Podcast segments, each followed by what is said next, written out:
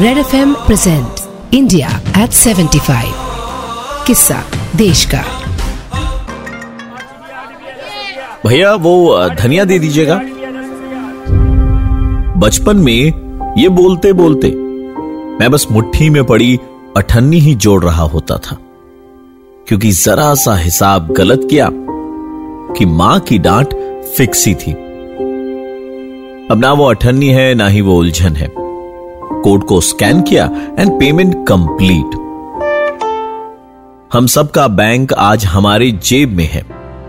पर इंडिया में बैंक्स की ऐसी एब्सोल्यूट ट्रांसफॉर्मेशन कोई नई कहानी तो नहीं है। कहानी से याद आया। आज मेरे पास ऐसा ही एक किस्सा है। बैंक्स में रेवोल्यूशनरी बदलाव का। बैंक नेशनलाइजेशन का। नेशनलाइजेशन का।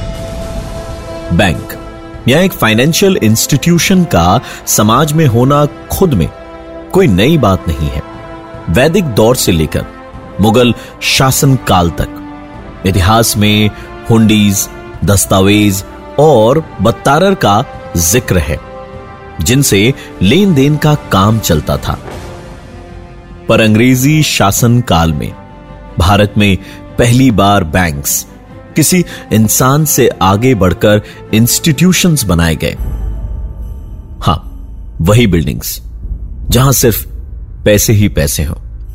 और आगे चलकर जहाँ आधी बॉलीवुड फ़िल्मों को कहानी मिली बैंक रॉबरी की। इनमें से कुछ बैंक्स जैसे कि कैलकाटा मद्रास और बॉम्बे के प्रेसिडेंसी बैंक्स मिलकर 1921 में इंपीरियल बैंक ऑफ़ इंडिया बने।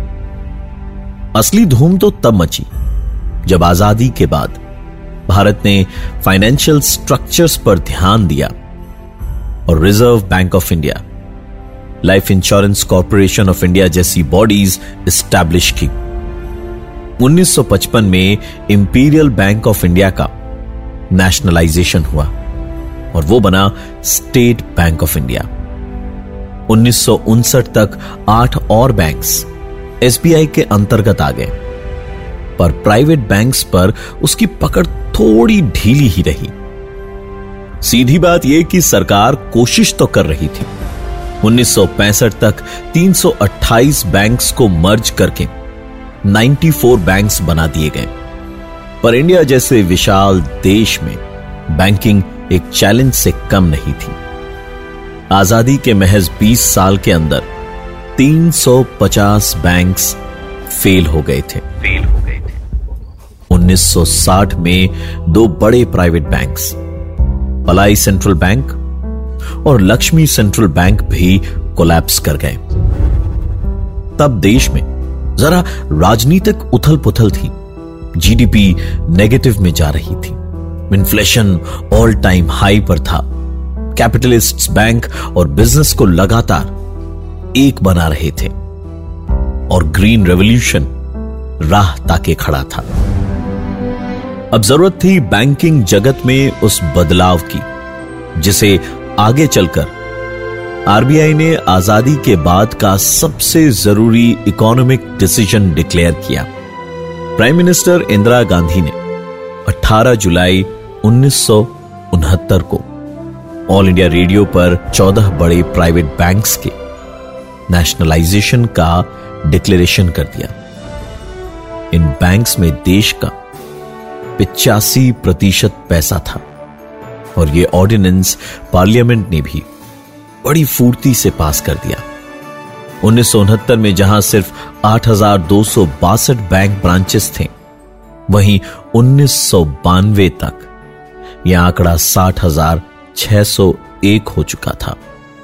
60 प्रतिशत से ज़्यादा बैंक्स के ब्रांचेस ग्रामीण इलाकों में थे। हमारे देश भारत ने फिर से एक बार बैंक नेशनलाइजेशन से यह साबित कर दिया कि हम थोड़े अनाड़ी हैं और थोड़े खिलाड़ी हैं। रुक रुक कर चलती है अपनी गाड़ी। फिर भी दिल तो हिंदुस्तानी। हिंदुस्तानी। जब एक बार मंजिल तक पहुँचने की ठान ली तो गाँव गाँव तक बैंक्स पहुँचे। किसानों को क्रेडिट का फ़ायदा मिला और बैंक नेशनलाइजेशन से ही ग्रीन रेवोल्यूशन तक का सफ़र मुमकिन हो पाया। Red F M present India at 75 किस्सा देश का।